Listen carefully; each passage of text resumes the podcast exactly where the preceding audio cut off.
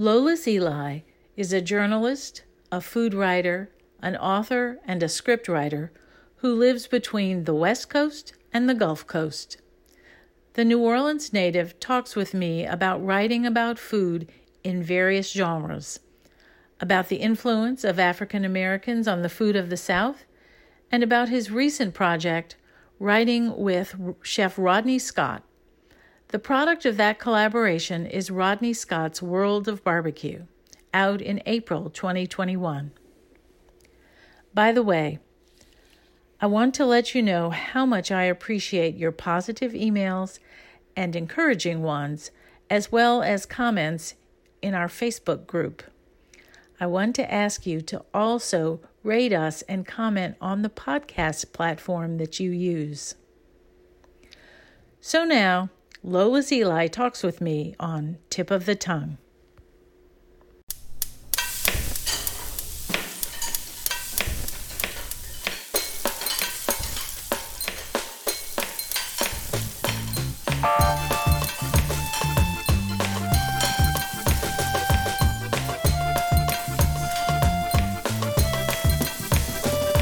Welcome to Tip of the Tongue, a podcast on the Nitty Grits Network, where we explore the intersection of food and drink and museums. This is Liz Williams.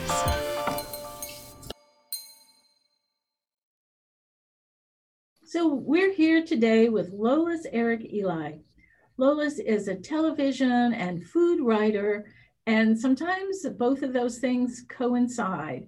So we're talking to him from Los Angeles, and we're really excited to have you. Hi, Lolis. Hey, Liz, how's it going? Things are going really well. And I'm really excited to talk to you, especially learning that you have a new book coming that's already out, that's only been out about two weeks. And I'm really um, excited to learn that you worked with Rodney Scott. So the book is called Rodney Scott's World of Barbecue, right? Exactly. You know, um, when I was doing my first book on barbecue, Smokestack Lightning, a million years ago, mm-hmm. I ran into a Scott family in South Carolina doing whole hog barbecue on Thursday, which is sort of the tradition there. And I did not know anything about Rodney. They have the same last name, but as far as they know, these two families are not related. Mm-hmm. But fast forward, I meet Rodney Scott um, at the Big Apple Barbecue Block Party and in conjunction with the Southern Foodways Alliance. And we kind of hit it off. He was sort of surprised and impressed that somebody knew about the, the peculiar barbecue tradition in his part of the country. So when he got a book contract to do his autobiography, he tapped me, and I'm glad he did. So, how long have you been working on the book together?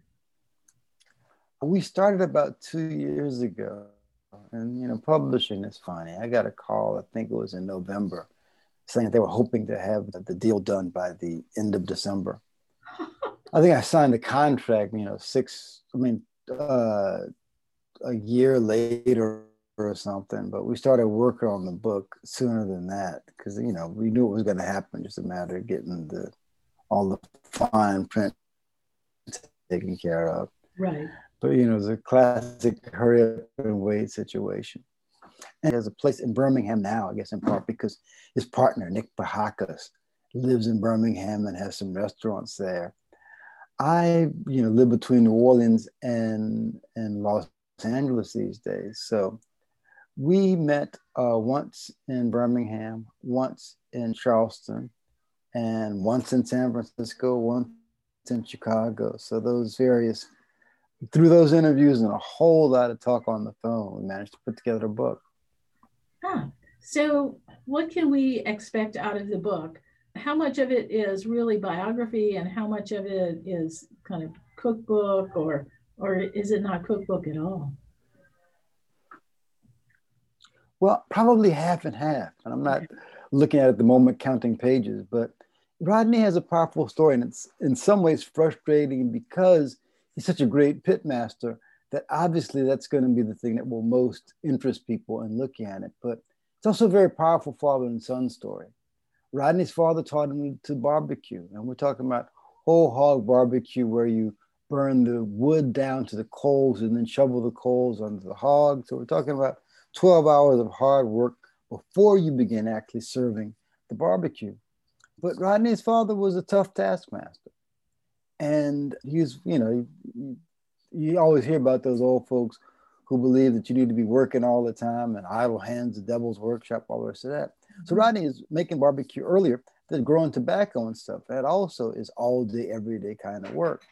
But after a New York Times article by John T. Edge, Rodney's place started getting a lot of notoriety. And that ultimately led to a kind of breach with his father. And so the aspects of this book that uh, are Rodney attempting to understand what happened there. Unfortunately, Rodney's father passed away a couple of months ago and did not see the book. But, but the truth is that he and Rodney had not been speaking. And so, had he seen the book, I'm not certain that he would have read it or would have paid attention to it. So, it's a tragedy in, in that sense, but um, a triumph in the sense that Rodney's gone on to such great success using the things that his father taught him. That is so sad, though, to lose that connection, especially when you're using the tools that you learned from your father to um, to go on with your with your career. So that's very sad. So, how did you get started with your interest in uh, barbecue when you wrote your other book, Smokestack Lightning? You know, I was not especially interested in barbecue. I was always interested in food, but my partner on that project, Frank Stewart, who's a great photographer, he grew up in Memphis and Chicago, and so barbecue was always on his mind. we talked about doing a book together. He suggested barbecue as a topic. And the initial book proposal that we wrote was just some typical, sort of stereotypical, uninteresting stuff. We then did a sample chapter, which is when we understood, or I came to understand what barbecue was all about. We went to Memphis and drove around both the city and sort of the surrounding rural area and looked at the way in which barbecue has changed and also existed somewhat side by side with very different traditions. The whole hog barbecue of rural Tennessee with the vinegar sauce, and the, the shoulder sandwiches and ribs of Memphis and urban Tennessee with the kind of sweet tomato based sauce. And that was my recognition or my realization that this food tells a story in a way that most other foods don't. And so we went on the road for about six months trying to find that story. And so what what was your final conclusion? What did you really think about it? And I also want to know how you think barbecue has changed, but tell me about the, the story that you found in your journey. Well, it wasn't so much of an realization and its expanse and its differences and its sense of itself. Um, you know, this is a very large country, and in many ways, it shouldn't be one country. Most of the time, you you cut up a landmass this size into several countries. That is recognition of the extent to which there are these different cultures. So, you know, the, the classic thing to say, well, Texas or the Southwest is beef barbecue, and Southeast is pork barbecue, and so the Midwest around Kansas City and Oklahoma are a bit of both. Well, obviously, that's one of the things that's changing. But in many ways, the fact that you have these differences expressed in foods that each of these regions consider iconic to their region says something about how food identifies people. Similarly, if you look at, um, at barbecue cookbooks, as different waves of immigrants come into the country, you see their influence in these recipes. Like suddenly we got Jamaican jerk chicken. We might have fish sauce in a barbecue sauce. In fact, I started using fish sauce salt as a seasoning in my own barbecue. Well, that wouldn't have been possible were it not for a lot of Vietnamese people being in this country, exerting their influence on our food. Also, Americans got a strange sense of class. I mean, everybody's all all concerned about the British royal family, and it's like, wait a minute, I thought the whole idea of the revolution was to get away from that foolishness. But there's a simultaneous interest in appearing to be an everyman and to be be um, to be informal, but also a kind of embrace of uh, formality and royalty and so forth. Well, in barbecue, you get this sense that we're all going to be informal together and eat with our hands. And even though this some rich person has invited you to barbecue at their estate, there's a kind of equalization of the food there. And so these are the kinds of things we wanted to explore while talking about food. So uh, let's kind of segue a little bit. I want to talk to you about your I don't know what what the right word for it is, but your exploration of the African and African American roots in uh, Creole food. Because for a long time you did live, I mean, you're from New Orleans, so you clearly grew up eating Creole food. So talk a little bit about that because you've written quite a few kind of I, important articles about that. Well, the shorthand to explain New Orleans culture is that anything that you as an American don't recognize in New Orleans must be French. And of course, that is uh, demonstrably problematic, if for no other reason, the fact that Spain controlled New Orleans for, I think, more time than the French did, even though under the Spanish rule, much of the city, much of the city's business continued to be conducted in French, and much of the city's self-conception was as French. But let's take that as a sort of jumping off point to talk about the extent to which this French assumption is at best overplayed and at worst somewhat fictional. I started looking at the food, and you see these crazy things about how uh, gumbo is just bouillabaisse made in a different place where people couldn't get the ingredients they were used to getting in France. And jambalaya is just uh, paella, which is the Spanish influence, et cetera, et cetera. Well, you you pair that sense of what New Orleans is with an observation that Rudy Lombard made in 1978 in his book Creole Feast, and that is that what you find consistently in any definition of Creole food, what you find consistently in any definition of Creole food is the notion that Black people may have been talented cooks, but they didn't contribute in any, any intellectual way. And it's also, all of those references tend to be racist and demeaning and ignorant.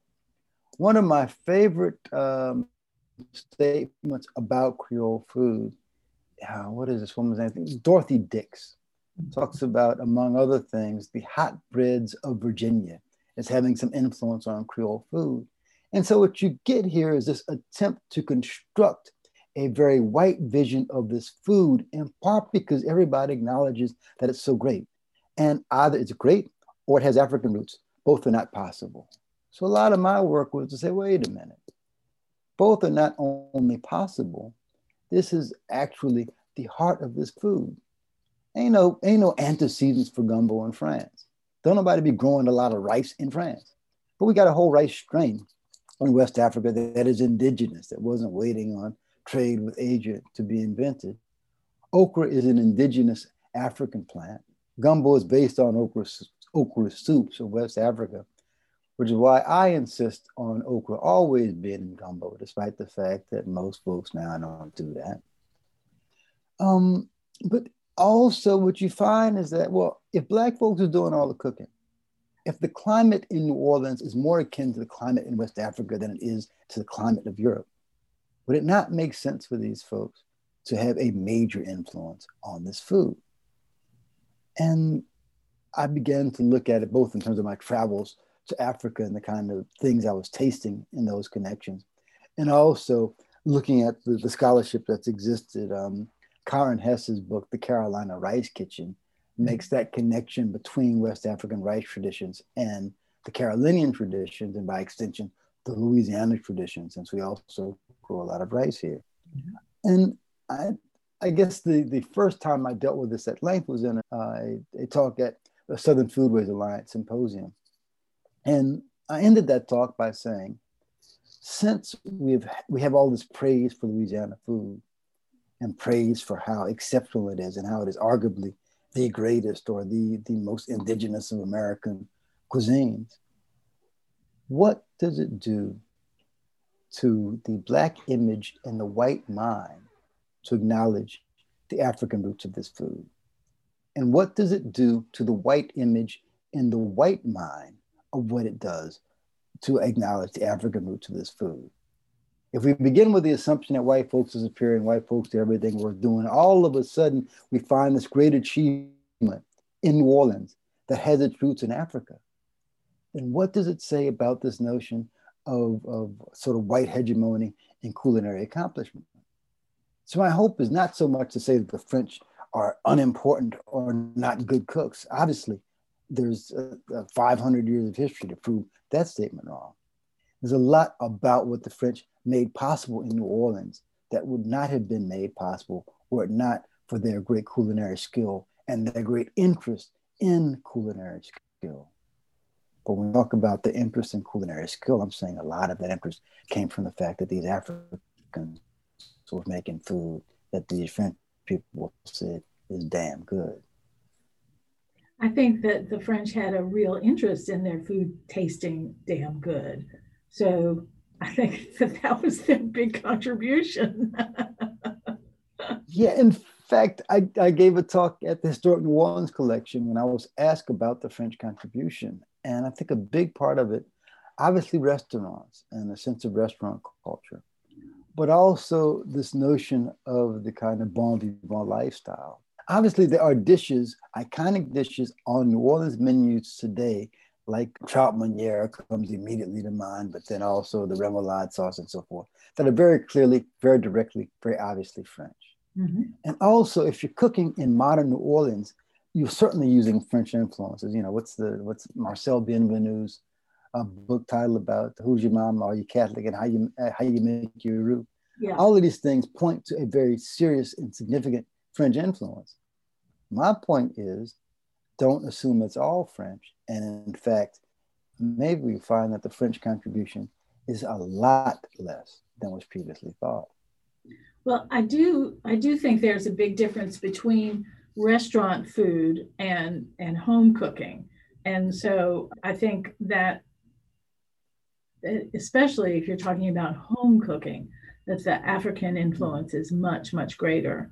But then eventually there was spillover into the restaurants, and so that makes a difference too. Well, think about the iconic dishes that you're apt to find on the menus of the classic restaurants like Galatoire's, Arnaud's, Antoine's, etc. Jambalaya, uh, shrimp, shrimp creole, um, gumbo. These are dishes that you are as apt to find on the home menu as you are on a restaurant menu. Right, but if you, if you look at really early restaurants, those things weren't hmm. there. You, you couldn't find yeah, yeah. jambalaya on a, a restaurant menu or something. Right. You know, the early ones. I think today, absolutely, yeah, they're there. Yeah. Well, it's also interesting that the, the decision was made that this people who come to New Orleans, at least people in restaurants, want to eat. So the sort of sense where you know that that uh, clip about New Orleans is a thousand restaurants and three recipes or something like that. Which, yeah. Know, which. I would dismiss, but you know, the, still the, the sense of of cooking the dishes that say who we are. Mm-hmm. These are the dishes that I find both most important and in general, uh, they tend to have African roots. Well, I always say if you keep complaining about everybody serving the same foods in all of the restaurants in New Orleans, it's like complaining about too much pasta in Italy. You know, it's like nobody's saying take pasta off the menu because you serve it at every restaurant. And um, yeah. the, same, idea. This is our food, you know? Yeah. Yeah.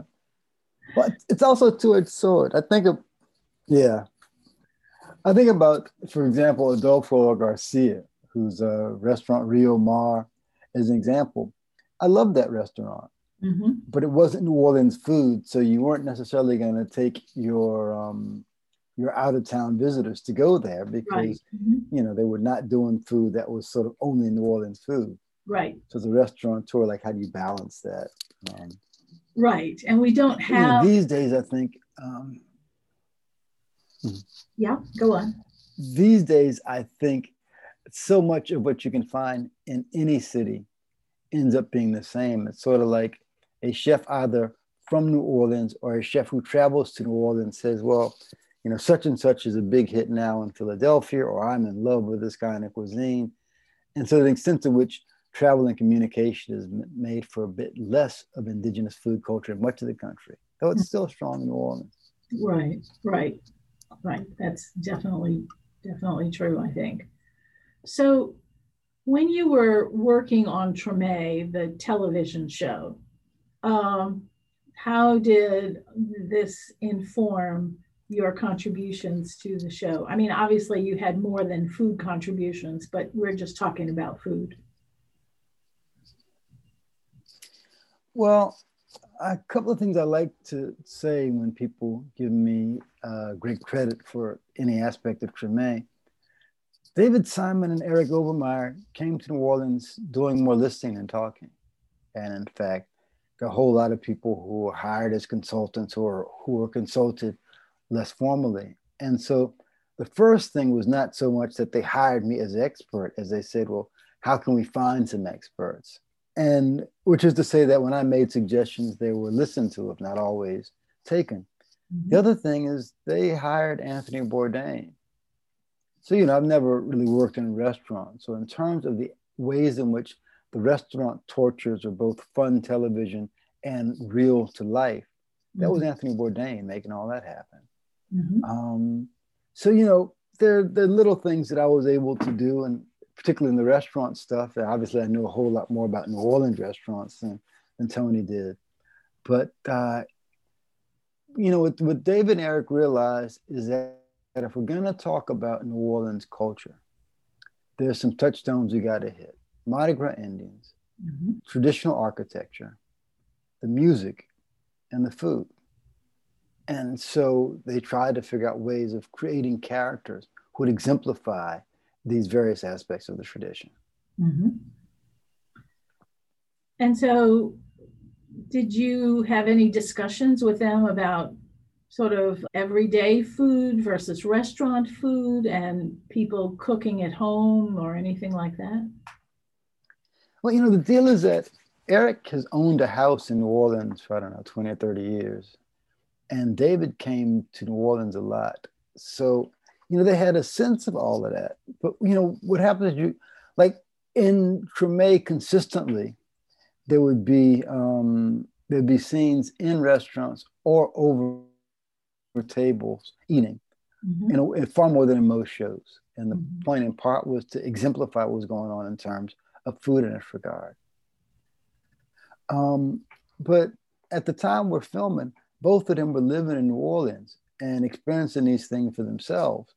So obviously, I had uh, a lot of knowledge to draw on in these conversations, mm-hmm. but they had a lot of knowledge to draw on as well. Then over right. the, the, three and a half seasons of the show, obviously, they knew a whole lot by the third and fourth seasons. Mm-hmm. And uh, you know, I, I wasn't the only one in the room that had ideas. And so when you wrote the Treme cookbook, was that like a an official cookbook of the show or how did that work out? I never knew the story of that cookbook until Nina Noble, one of the executive producers of the show, wrote her introduction to the book. And uh, from the beginning, Treme released uh, CDs based on the music from the show. Mm-hmm. And HBO was somewhat excited. And so, in a, in a meeting about what the next season would be, they asked, Well, what else you got? And she said, And the cookbook. And that was the first anyone ever heard of it. And she approached me and she did. You know, I forget what she said. It wasn't like some exhaustive thing. It was like, Well, why don't you write a Treme cookbook? Um, and the problem was, I had to figure out what that would be because we got these fictional characters, these real restaurants, these fictional chefs, and these real chefs and how do you meld all these into a cookbook? And I made a few decisions. One is that the stories in the book would be fictional. At a point, Nina was telling me about, you know, we got all these grandmothers in these in this in all of these stories in these books. I'm saying, yeah, we got grandmothers in here because we are currently filming the show. And I can imagine a character's mother suddenly being introduced. Like, oh, we've never seen Baptiste's mother. Why don't we have her come for the next episode?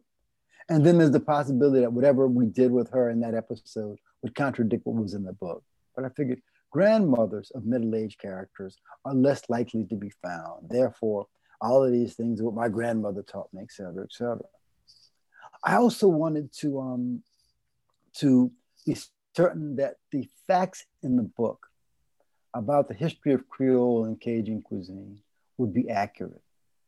And there's a lot of history in that book. Um, my conception was that if you were to pick sort of your top 10 Louisiana cookbooks, I wanted to be among those for legitimate reasons, separate and apart from whatever attraction you might have had to the show. Then a friend of mine, Sheri Castle, who's a cookbook author and food tester out of the Carolinas, made a suggestion to me that made all the sense in the world. You know, the, the traditional way to organize a cookbook is like you organize a menu, so appetizers, entrees, desserts, cocktails, whatever. She said, why don't you organize it by character? And that helped kind of define um, define some of the recipes. So I would take the recipes from the actual scenes in the show, and many of those I would either get from the restaurant that did them, I would get a parallel recipe either that I would create or that some of my friends would create. Um, Sue Chiaravalo, as a former pastry chef, was very helpful. Also, Jackie Blanchard, who now owns Coutelier Nola, mm-hmm. created a lot of recipes in the book. Soa Davies, who was then uh, like a, a, sous chef at Le Bernardin in New York, was a consultant on the show and created a lot of recipes as well. So there's a mix of home recipes, restaurant recipes from the restaurants we visited, and restaurant recipes that our chef character, Janette Desautel, created.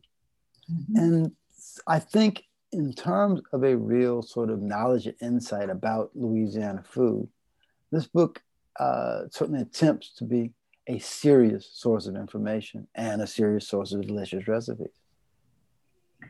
So, what are you working on now?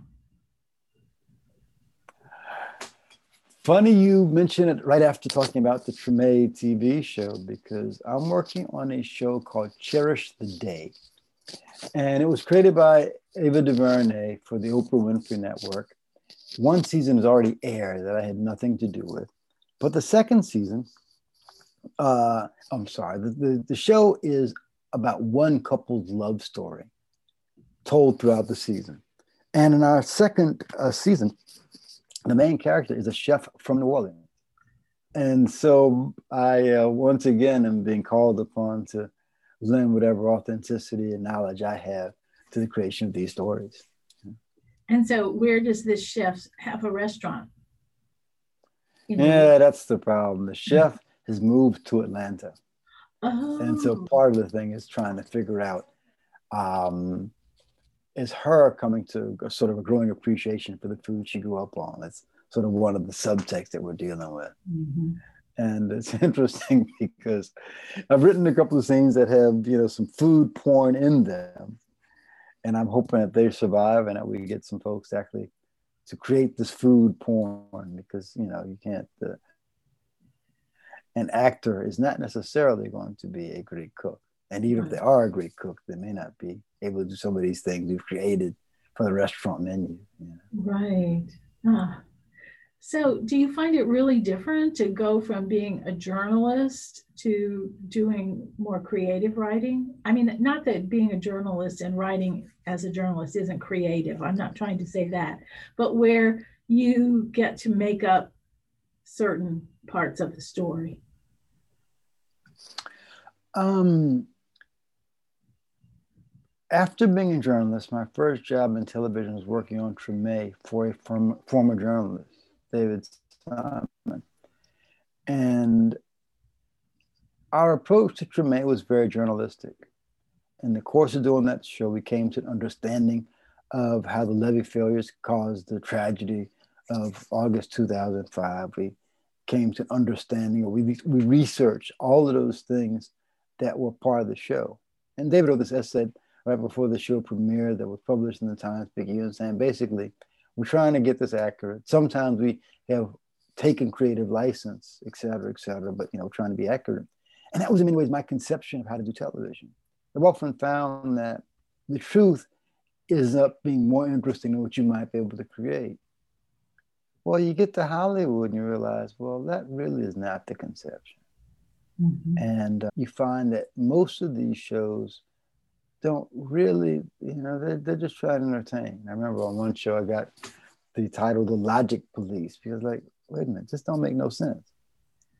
And if you look carefully, you'll see a kind of, of a divergence in terms of TV conception.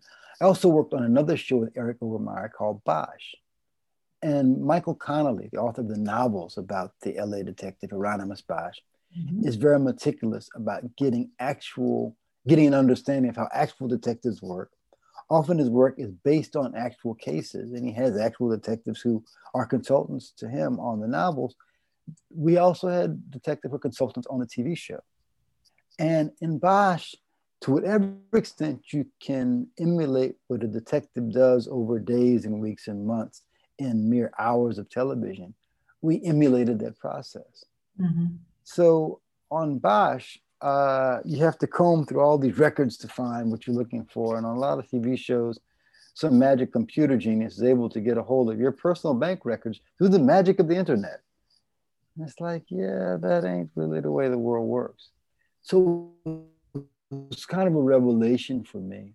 Um, you know, I, I still find it difficult to break the journalist habit of trying to trying to at least infuse some facts into this fiction, but uh-huh. such is life. so, anything else that we need to be on the lookout for, especially if we're now running down to the store to uh, to buy Rodney Scott's World of Barbecue? Anything particular we should hone in on when we're reading it? Um, you know, I I think it's a good story even apart from the food per se, the idea of um, one, the hard work of him coming up and and living a way that we don't tend to live these days, mm-hmm. as small farmers in the era when big big farms are taking over the world. Then learning this craft at his father's knee, in essence. Then you get the kind of father son tragedy and the ultimate triumph of him not only winning that award, but I think it's a good story in and of itself. But there's another aspect of it. Um, you know, in Louisiana, uh, we got you know boucheries larger than Cajun country, where you are talking about slaughtering and butchering a hog. But that whole hog tradition is, for the most part, not exactly our tradition. Mm-hmm. And so I would urge folks to, if you choose to do whole hog barbecue and use recipe in the book, we worked on it, we tested it, everything should work well. But I am as interested in folks preserving whatever recipes are native to them. Native either because that's what they grew up on, or maybe it's native because you know your, your grandmother's from Sicily and she used to fix this. Well, try to keep those things alive. Try to keep them in our vocabulary, and uh, try to use those as a means of connecting people around the table. So thanks so much for being on our show, Lolis. It was good to talk to you. Liz, it's a pleasure, and thanks for all your work with the museum and everything else. Good talking to you. Thanks for listening to Tip of the Tongue. We come to you from the Camellia Bean Studio at the Southern Food and Beverage Museum in New Orleans, part of the Nitty Grits Network. For more information on today's podcast, join the Tip of the Tongue podcast group on Facebook.